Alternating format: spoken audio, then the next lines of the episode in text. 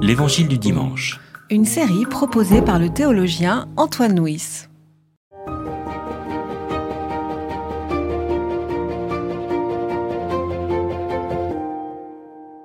Paul avait fondé l'église de Corinthe et entre-temps, un certain nombre d'autres personnages et d'autres prédicateurs ont passé par Corinthe, ont prêché à leur tour l'Évangile avec leur propre tradition et leur propre théologie.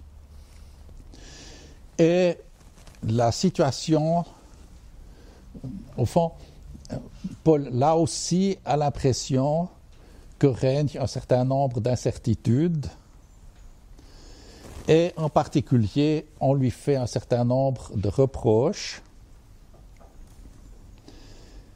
D'abord, on estime qu'il manque d'autorité et de prestance. Un prédicateur de l'Évangile devrait, par sa tenue, par sa manière d'être et par sa présence, signifier l'évangile lui-même. D'autre part, les Corinthiens estiment que Paul se manifeste fort dans ses lettres par écrit, mais que quand il est présent, il est décevant et qu'il est faible. Et puis, ce qu'il faut dire, c'est que dans les prédicateurs qui ont passé à Corinthe, parmi eux, il y a en particulier des prédicateurs qui peuvent se vanter d'avoir eu des révélations très particulières et des expériences religieuses notoires qui, à leur avis, leur donnent une autorité particulière que Paul ne partage pas. Et alors, euh, Paul répond, non pas en se défendant, ce qui n'aurait pas de sens, et placerait la réponse au même niveau que les reproches qu'on lui fait, mais il répond en revenant à ce qui fait l'essentiel de l'Évangile. Et ce à quoi nous assistons dans les chapitres 4 et 5 de la deuxième épître aux Corinthiens, c'est en fait à la poursuite d'une réflexion sur le relèvement, le réveil d'entre les morts et sur la réflexion sur la vie et sur la mort. Je vous propose que nous lisions ensemble tout d'abord la fin du chapitre 4 et puis je ferai quelques brefs commentaires.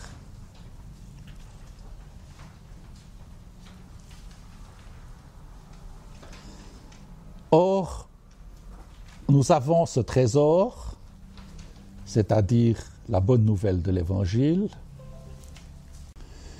Or, nous avons ce trésor dans des vases d'argile afin que la démesure de la puissance soit de Dieu et non de nous. En tout, pressé, mais pas écrasé, dans des impasses, mais pas empêché de passer, pourchassé, mais pas abandonné, terrassé, mais pas perdu. en tout temps, portant la nécrose de Jésus dans notre corps, afin que la vie de Jésus soit manifestée dans votre corps.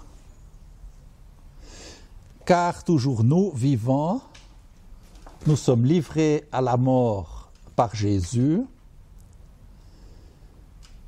afin que aussi dans votre chair mortelle soit manifestée la vie de Jésus. De sorte que la mort œuvre en nous, or la vie en vous. Or, ayant le même esprit de la confiance, selon ce qui est écrit, j'eus confiance, c'est pourquoi je parlais, nous aussi, nous faisons confiance. C'est pourquoi nous parlons, sachant que celui ayant réveillé le Seigneur Jésus nous réveillera aussi avec Jésus et nous placera près de lui avec vous.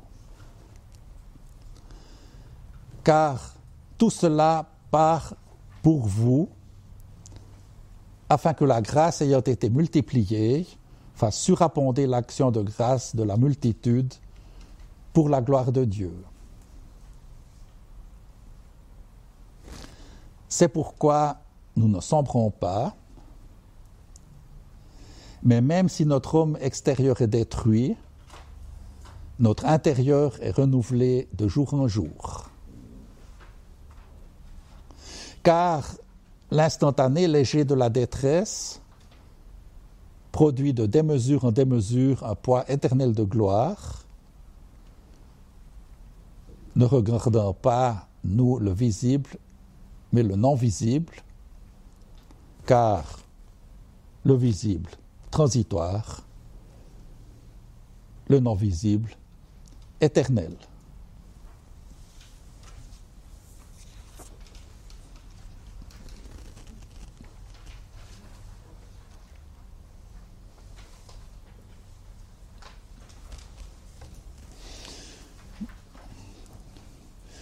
On comprend ici, je crois,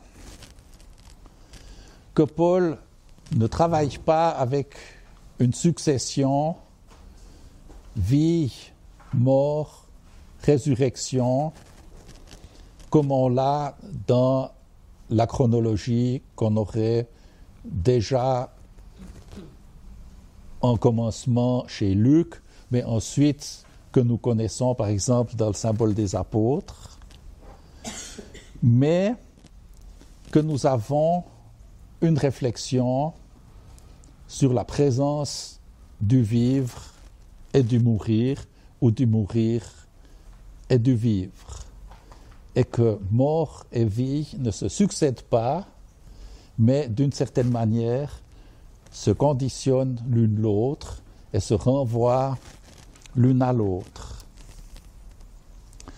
Et je crois que cette conjonction ou cette solidarité du mourir et du vivre se trouve déclinée de trois manières dans le développement que nous avons ici dans cette lettre de Paul à Corinthe.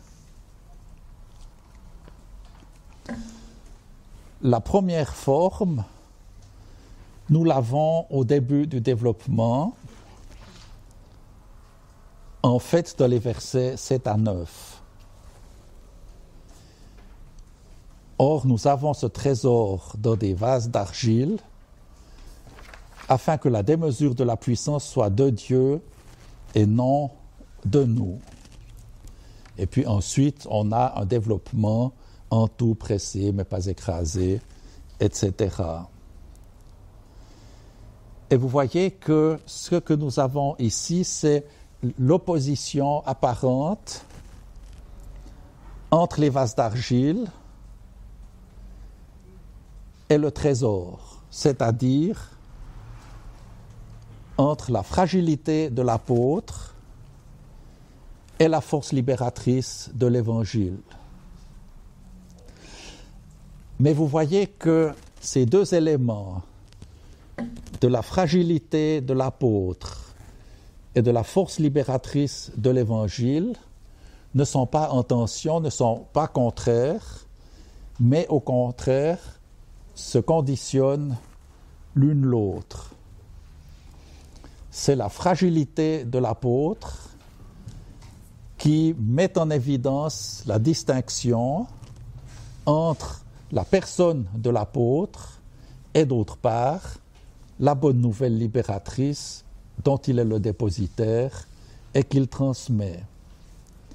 Voyez que le trésor est transporté dans des vases d'argile de sorte que la distinction devient claire entre celui qui est l'occasion de la rencontre du message et d'autre part le message qui est de son côté la condition de la liberté.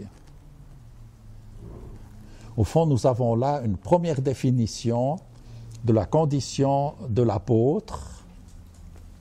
Et cette condition de l'apôtre est déterminée par cette distinction. Fond, l'apôtre n'est pas un génie qui serait identifiable à son message, mais l'apôtre n'est que la condition, pardon, que l'occasion de rencontrer le message qui est condition de liberté.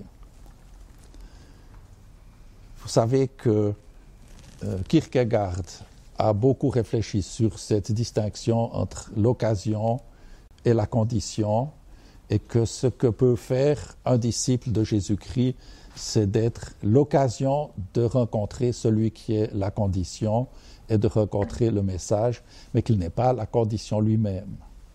Et donc, la première réponse de Paul à, au reproche qu'on lui fait, c'est de dire la faiblesse dans laquelle j'interviens à Corinthe et la fragilité que vous me reprochez, en fait, elle est au service du trésor que je transmets et elle est gage de la puissance libératrice du trésor que je transmets. Donc on n'a pas une infirmation de la vérité de l'évangile paulinien par la fragilité de l'apôtre, mais la fragilité de l'apôtre est en fait la situation dans laquelle la condition libératrice peut être transmise par l'apôtre, afin que la démesure de la puissance soit de Dieu et non de nous. Vous comprenez immédiatement qu'il ne s'agit pas d'une excuse de la faiblesse du message ou d'une excuse de la paresse du prédicateur ou quelque chose de ce genre-là, parce que ce qui est transmis, c'est le trésor. Et la fragilité n'est pas la fragilité du trésor, mais c'est la fragilité de celui qui l'apporte, la fragilité personnelle de celui qui l'apporte, ce qu'on voit très bien dans ce qui suit, n'est-ce pas, pressé mais pas écrasé, dans des impasses mais pas empêché de passer, pourchassé mais pas abandonné, terrassé mais pas perdu.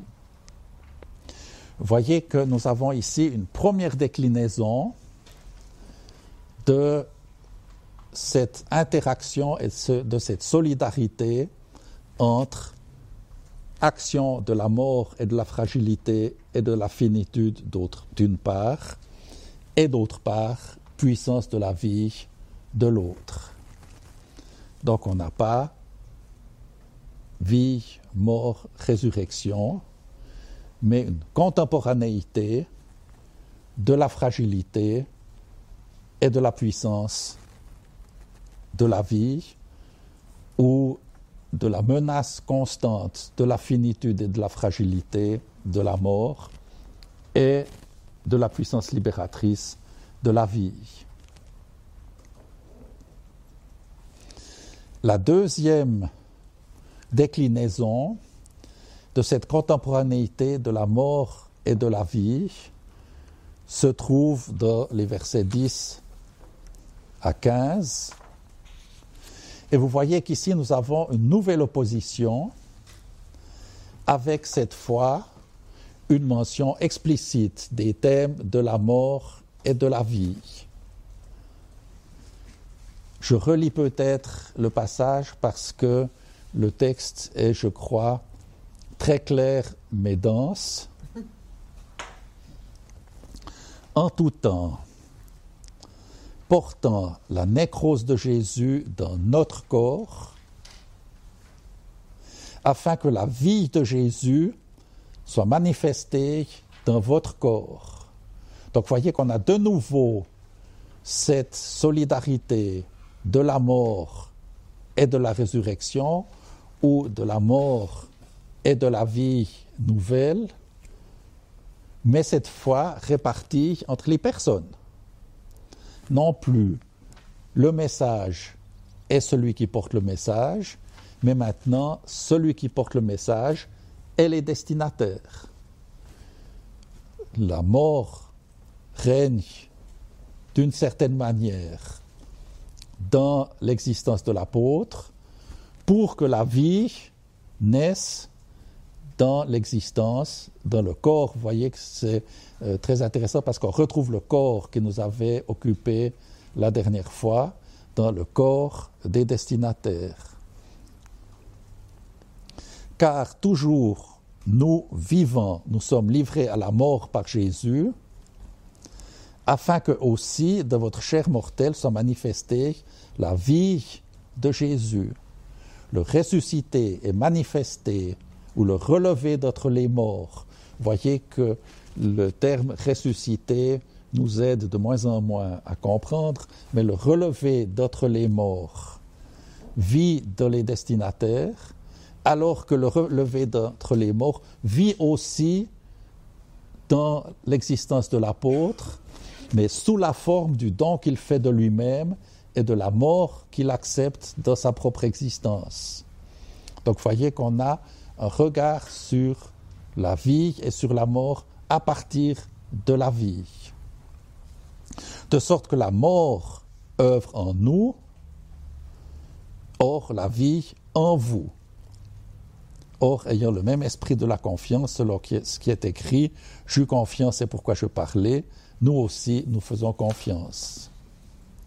C'est pourquoi nous parlons, sachant que celui ayant réveillé le Seigneur Jésus nous réveillera aussi avec Jésus et nous placera près de lui avec vous, car tout cela par et pour vous, afin que la grâce ayant été multipliée fasse surabonder l'action de grâce de la multitude pour la gloire de Dieu.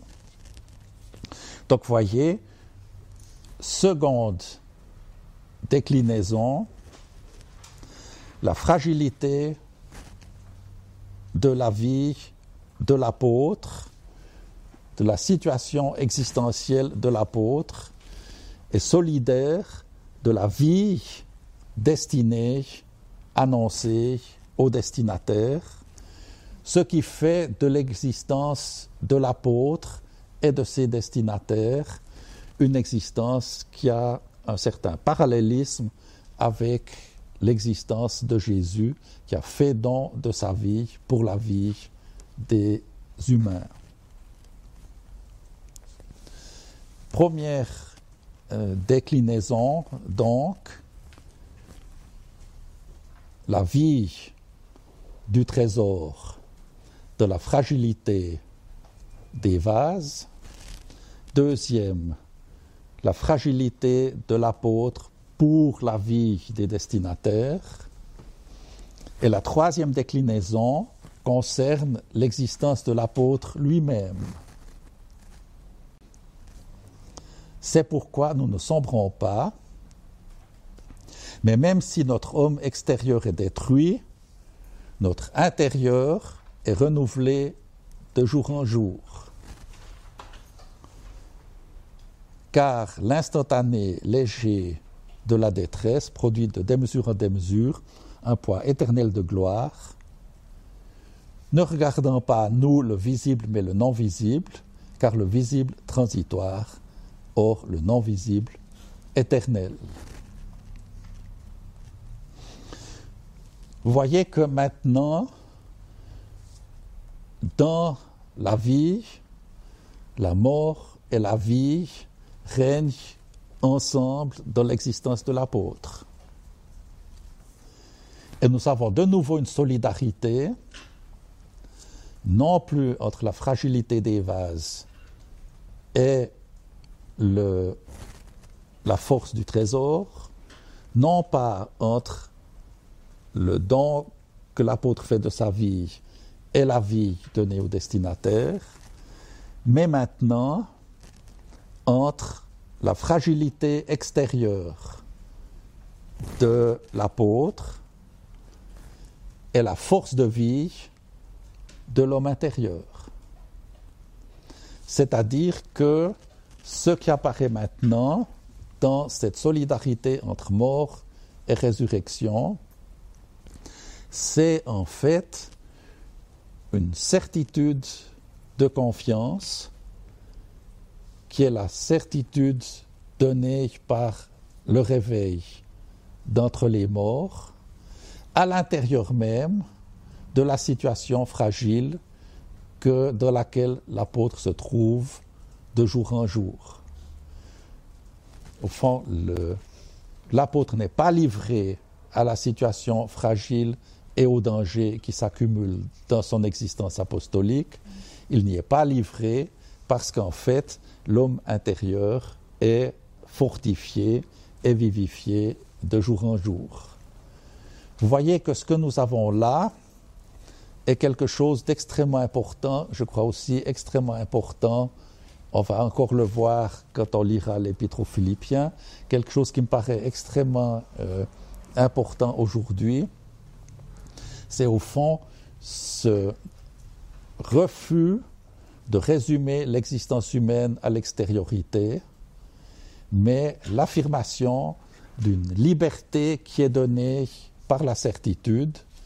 Et je pense que nous avons dans cette euh, deuxième épître aux Corinthiens une attestation de la naissance de ce qui apparaîtra dans l'histoire intellectuelle euh, occidentale, l'histoire spirituelle occidentale, comme ce qu'on appelle l'humour, c'est-à-dire la possibilité de prendre distance par rapport à ce qu'on vit, de prendre distance par rapport à sa propre fragilité, de prendre distance par rapport à soi-même et de ne pas se laisser détruire par la fragilité et la finitude et les destructions extérieures. Donc, troisième déclinaison de cette solidarité de la mort et de la vie, la puissance de la vie qui est présente dans l'existence et dans la conviction de l'apôtre, alors même que l'existence extérieure se trouve menacée et prise dans des difficultés et des dangers et des conflits qui ne vont pas cesser. Nous avions parlé dans la première soirée d'un passage de la tradition à la conviction et je crois qu'ici, nous avons vraiment euh, l'aboutissement ou un premier aboutissement de ce passage d'une euh, tradition, d'une, euh, au fond, d'une représentation reçue de la résurrection des morts dans une conviction sur la puissance de vie à l'intérieur même d'une situation de fragilité et de finitude.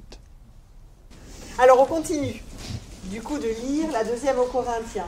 Moi je repars à partir, enfin c'est pas moi, c'est Paul qui fait ça, me semble-t-il.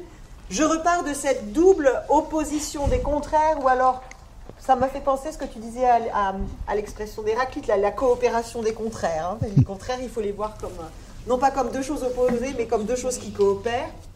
Donc cette double solidarité ou coopération des contraires au verset 18 visible transitoire et puis de l'autre côté non visible et éternel. Hein. Vous le voyez au verset 18 ben, cette, cette opposition-là des contraires reçoit une explication qui est de l'ordre du savoir, puisque ça redémarre comme ça, car nous savons. Alors allons-y, qu'est-ce qu'on sait? Je lis. Car nous savons que si notre maison terrestre de la tente est détruite, nous avons de Dieu un édifice une maison non faite de mains humaines, éternelle, dans les cieux. Car aussi nous gémissons, désirant sur-revêtir notre domicile des cieux, si du moins revêtus nous ne sommes pas trouvés nus. Car aussi, ceux étant dans cette tente, nous gémissons, chargés, en ceci que nous ne voulons pas être dévêtus, mais sur-revêtus pour que le mortel soit englouti par la vie. Or, celui nous ayant produit pour cela même, c'est Dieu, celui nous ayant donné les arts de l'esprit. Donc, étant remplis de courage en tout temps, et sachant que, étant présents dans notre corps, nous sommes absents loin du Seigneur, car par la confiance nous marchons, non par la vue. Or nous sommes remplis de courage et nous aimerions mieux être absents hors du corps et être présents vers le Seigneur. C'est pourquoi nous nous faisons honneur, soit étant présents, soit étant absents, de lui être agréable. Car il faut que nous tous soyons révélés devant le siège du Christ, afin que chacun recueille, selon ce qu'il aura pratiqué par son corps, soit de bien, soit de mal.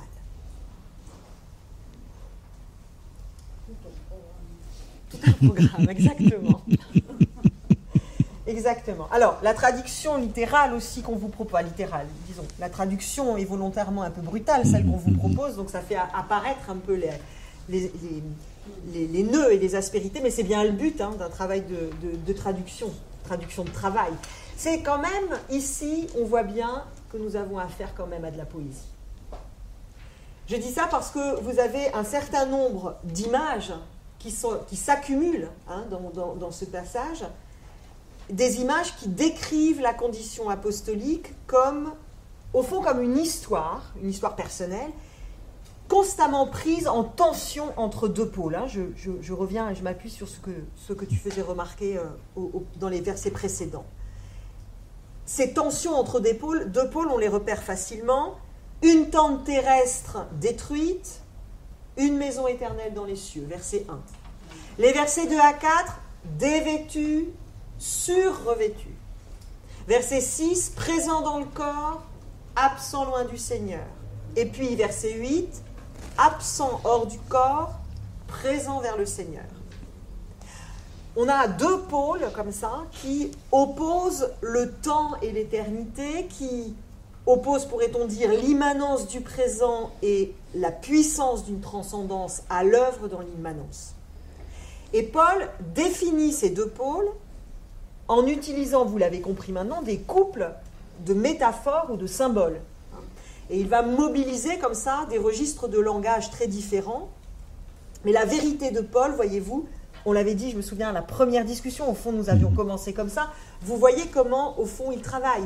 Il y a une vérité qui se dit et elle se dit en langage poétique, c'est-à-dire qu'il travaille le langage lui-même, l'épaisseur du langage pour dire sa conviction.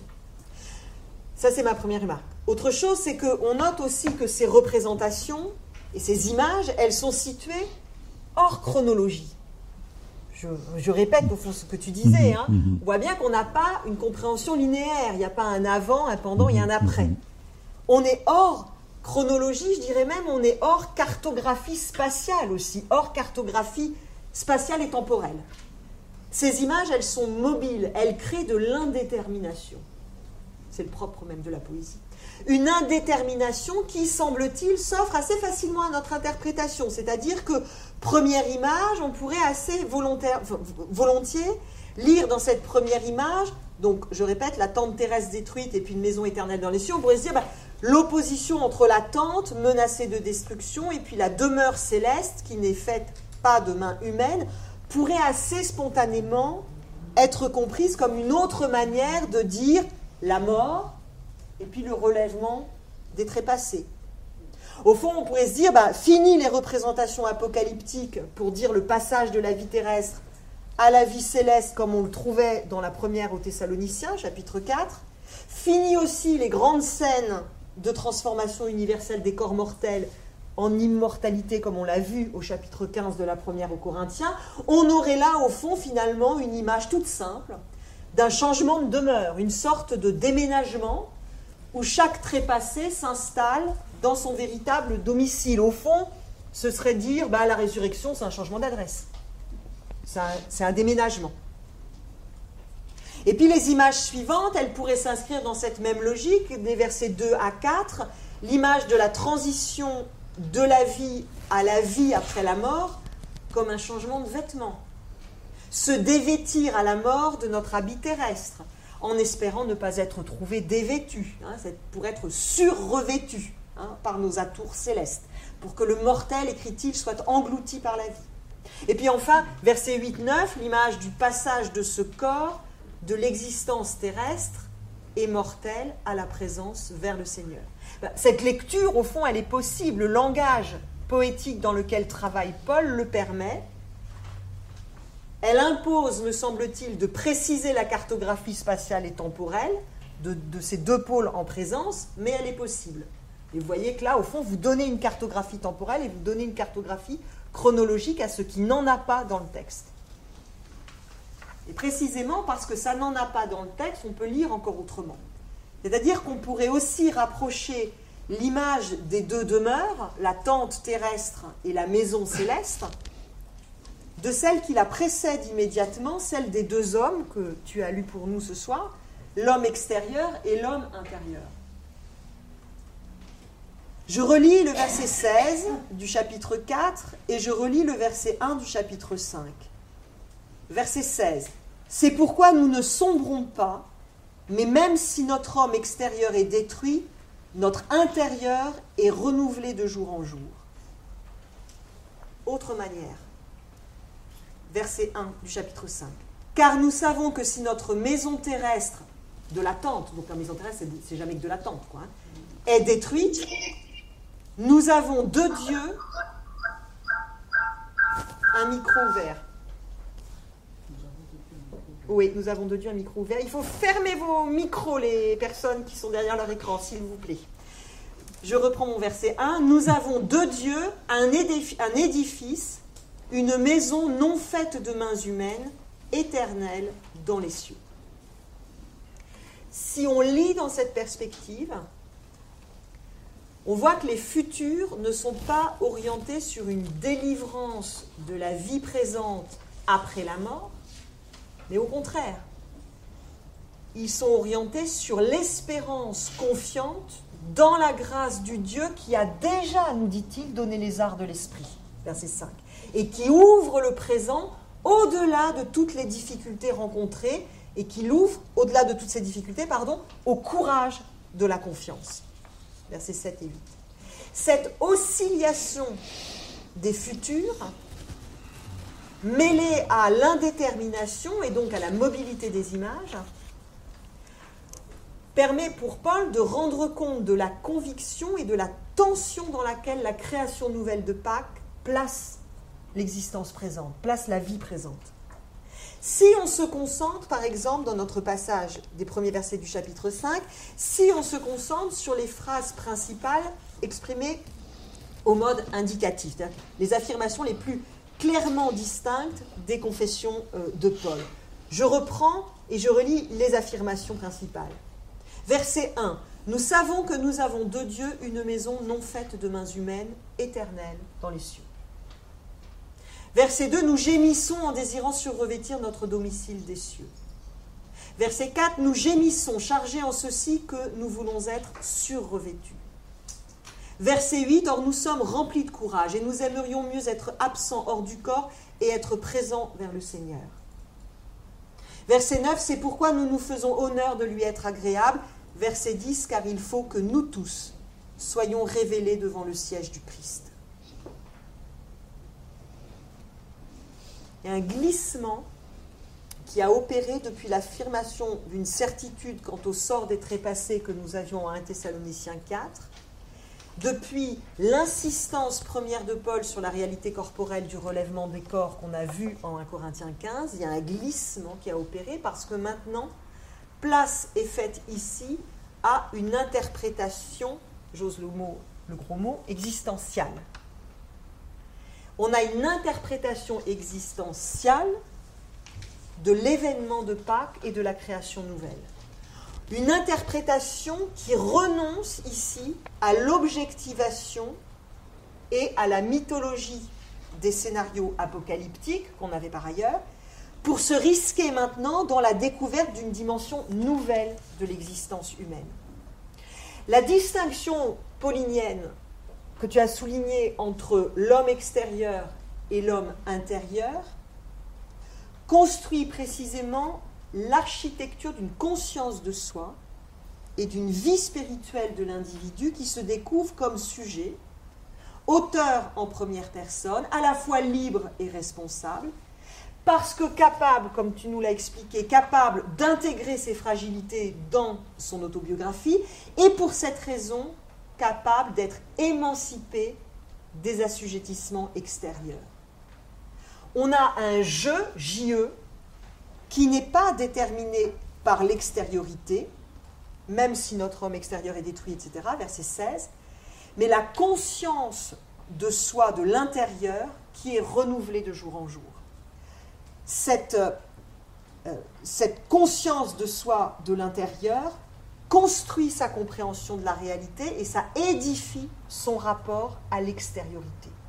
Avoir conscience de cette intériorité-là, avoir conscience de soi, de l'intérieur, de cette manière-là, ça construit une autre, un autre rapport à la réalité, ça le reconstruit. La découverte, au fond, de l'intériorité du sujet personnel découle d'une compréhension de la résurrection qui est libérée de sa ça c'est toi qui l'avais écrit comme ça, de, sa superstructure métaphysique et mythologique. Ça la libère de ça. La résurrection, elle est interprétée ici de manière existentielle, au fond. Elle est existentiellement interprétée comme l'événement révélateur d'une présence transcendante. Et cette transcendance, elle n'est pas crainte, elle n'est pas non plus amadouée comme on pourrait le faire avec des systèmes précisément, en ce sens, la transcendance qui s'est manifestée à Pâques s'avère totalement irréductible au monde de la religion. Elle s'est faite au contraire voir comme puissance libératrice de reconnaissance inconditionnelle et de confiance créatrice en reconnaissant le crucifié qui avait perdu toutes les qualités qu'une personne humaine peut perdre comme un fils. Donc de le reconnaître, se crucifier comme un fils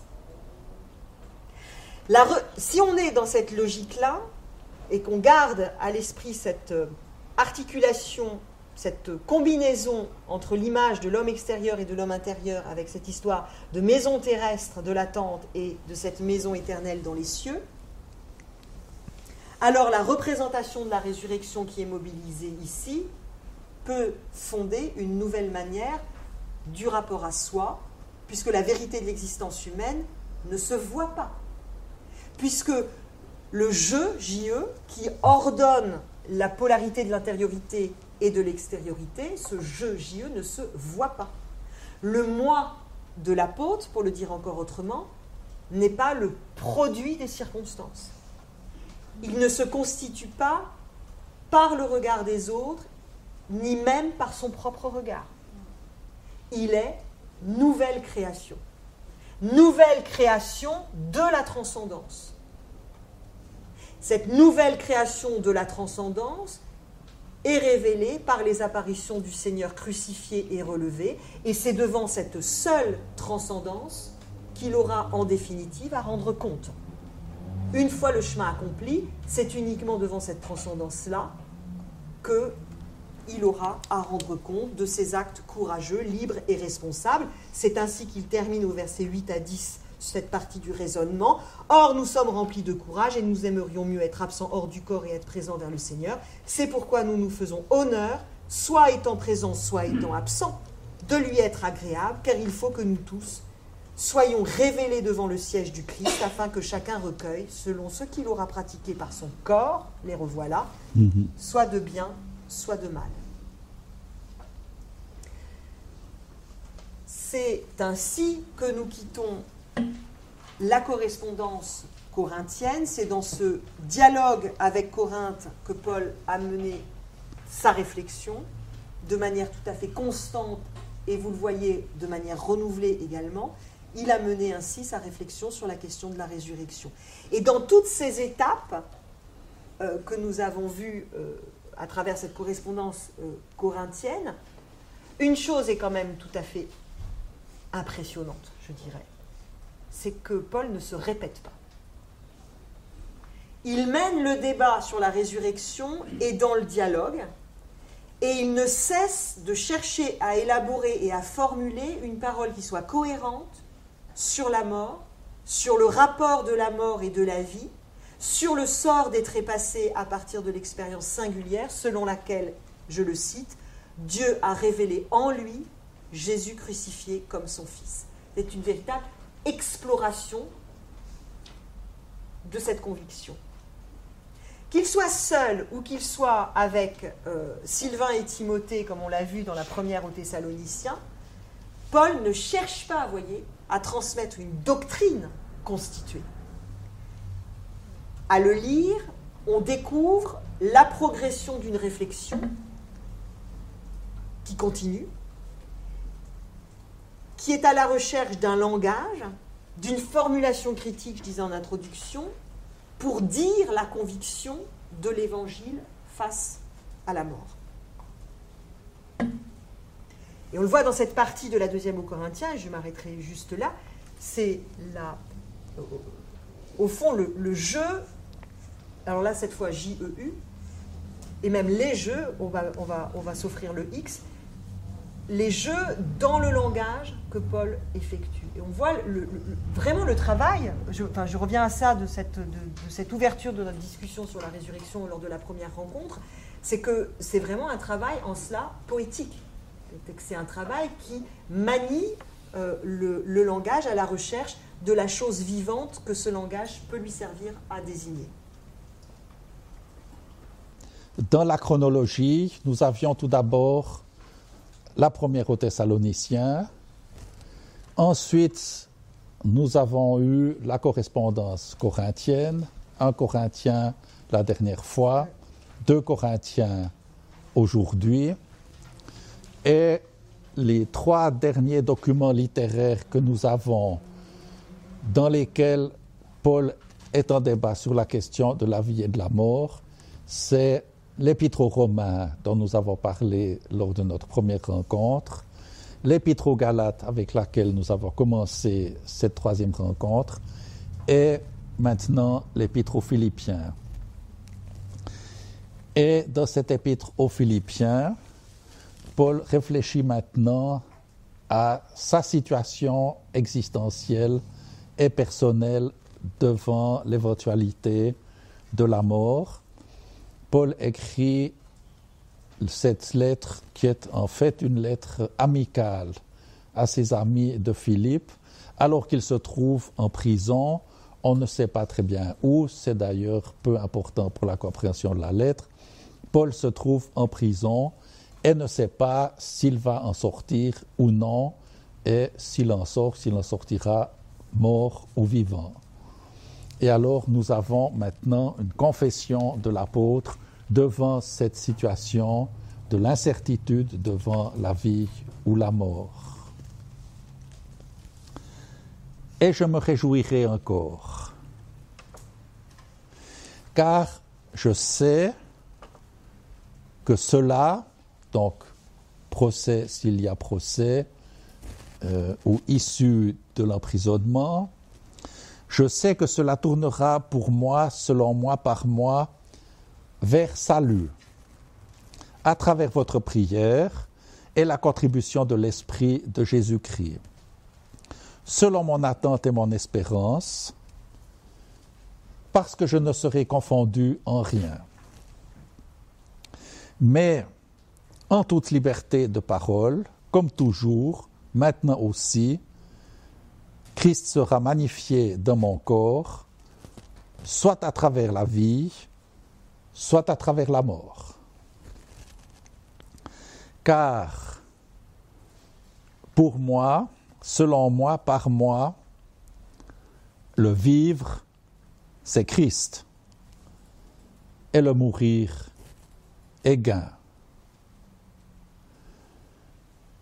Or, si le vivre dans la chair, c'est pour, selon moi, fruit d'action, je ne sais que choisir. Or, je suis retenu des deux côtés. Ayant le désir de m'en aller et d'être avec Christ, car ce serait de beaucoup meilleur, ou de rester dans la chair est plus nécessaire à cause de vous.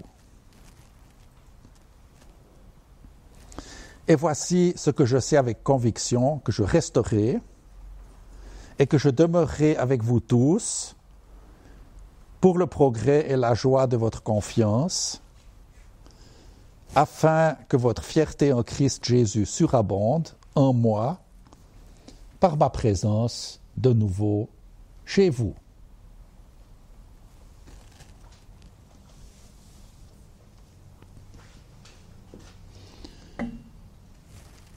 Je pense que cette confession de Paul nous permet très provisoirement de clore notre itinéraire par un certain nombre de euh, réflexions. D'abord, évidemment, on se pose la question, qu'est-ce que ça veut dire m'en aller et être avec Christ La formulation est très elliptique. Et au fond, provisoirement, j'aimerais la laisser ouverte. Je trouve en tout cas extrêmement intéressant que Paul choisisse une telle formulation extrêmement ouverte. Que signifie être avec Christ?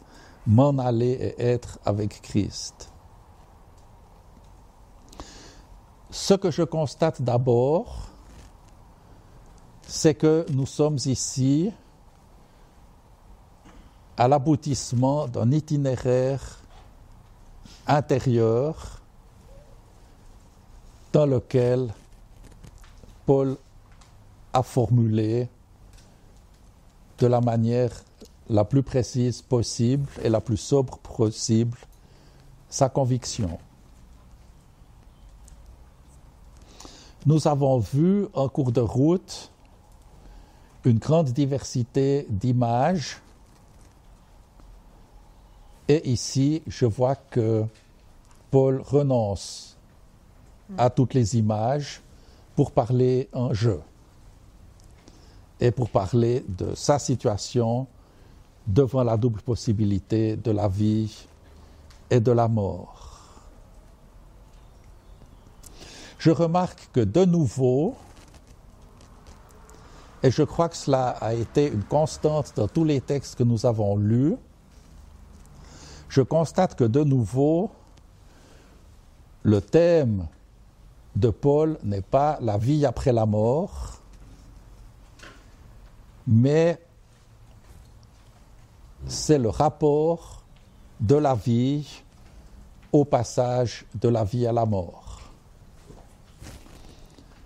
Au fond, cela me frappe que nous n'avons chez Paul aucune image et aucune représentation de l'existence après la mort comme on l'aurait chez Homère ou chez Platon ou chez Virgile ou chez Dante ou dans les tableaux de Jérôme Bosch, euh, mais que, euh, au fond, la réflexion de Paul se concentre en fait sur le seuil et que son thème, c'est pas la vie après la mort, mais c'est le rapport de la vie au vivre et le rapport de la vie au mourir. Ce qui me paraît quelque chose d'assez différent. Et que la question, c'est celle de la prise de congé et de la prise de congé en Christ comme réconciliation universelle, et on l'a vu en particulier dans 1 Corinthiens 3, réconciliation universelle dans le pardon et la justification. Au fond, je pense que le thème, je défendrai l'hypothèse que le thème de Paul, en fait, c'est ce rapport de la vie dans la mort et la résurrection du Christ, le rapport à ce passage de la vie au mourir.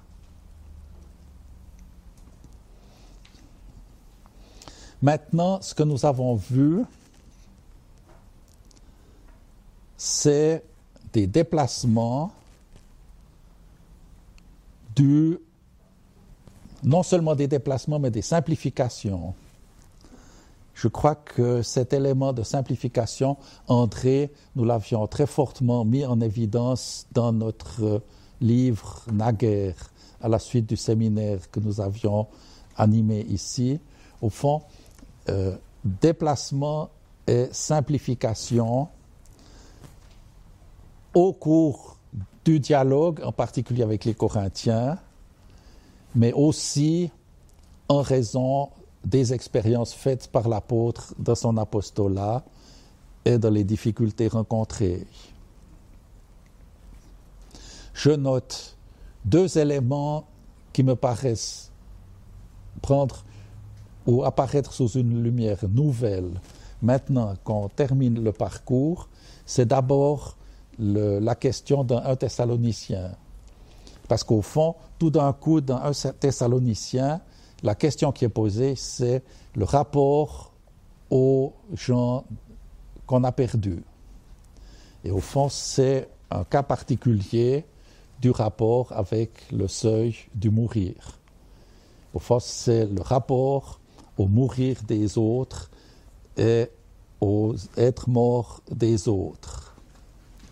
Le deuxième élément qui me paraît prendre une signification nouvelle après coup, c'est l'insistance sur la résurrection des corps. Parce qu'au fond, l'insistance sur le caractère corporel dans la première aux Corinthiens me semble prendre une pertinence nouvelle maintenant, parce qu'on voit que ce dont il est question, ce n'est pas une réflexion physique sur le sort des âmes, une réflexion physique sur le sort des humains euh, après la mort, mais il s'agit vraiment d'une question d'une identité et d'une continuité des individus dans le rapport au vivre et au mourir. Et au fond, le corps est en fait ce qui donne à chaque personne son identité et la continuité de son histoire et de son existence.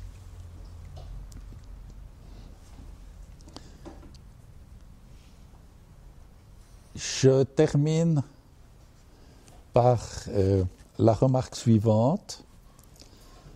Euh, je constate que nous sommes actuellement dans une situation où de nombreuses recherches sont faites, soit de transhumanisme, soit d'intelligence artificielle, qui visent en fait à un prolongement de la vie et à une sorte de transformation de l'être humain en superhumain. Euh, j'ai été très frappé cet automne dans un congrès par euh, des physiciens qui nous parlaient d'une part de la volonté euh, de créer des ordinateurs qui puissent reproduire exactement le fonctionnement du cerveau humain.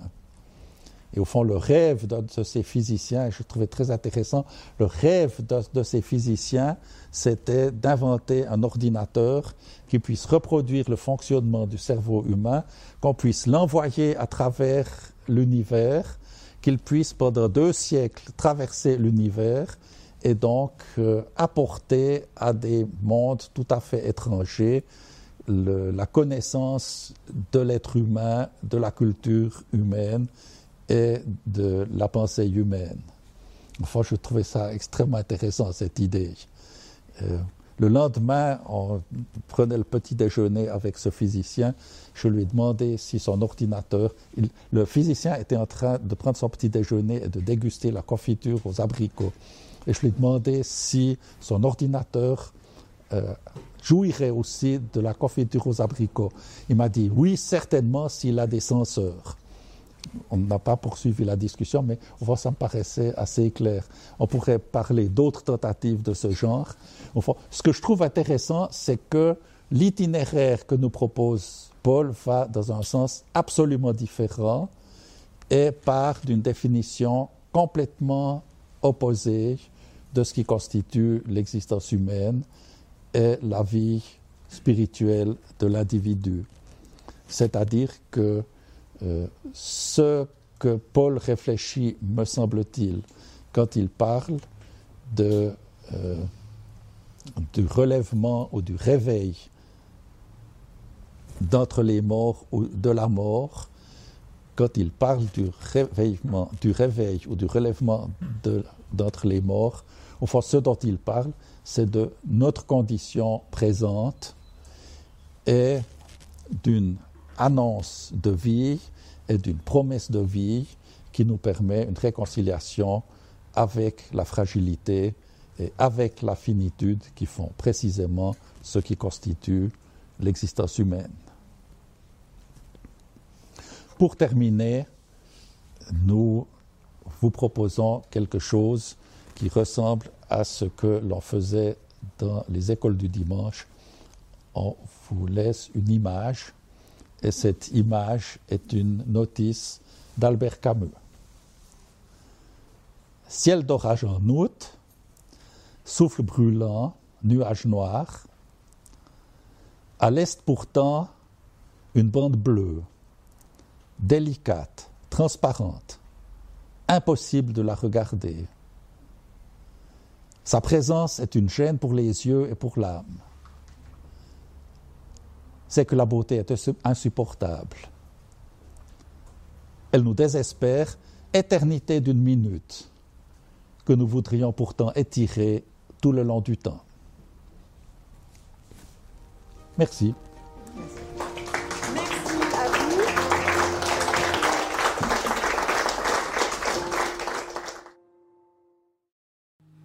C'était L'Évangile du dimanche. Une série de regards protestants. Enregistré par Antoine Nuis. Voix off, Dominique Fano-Renaudin.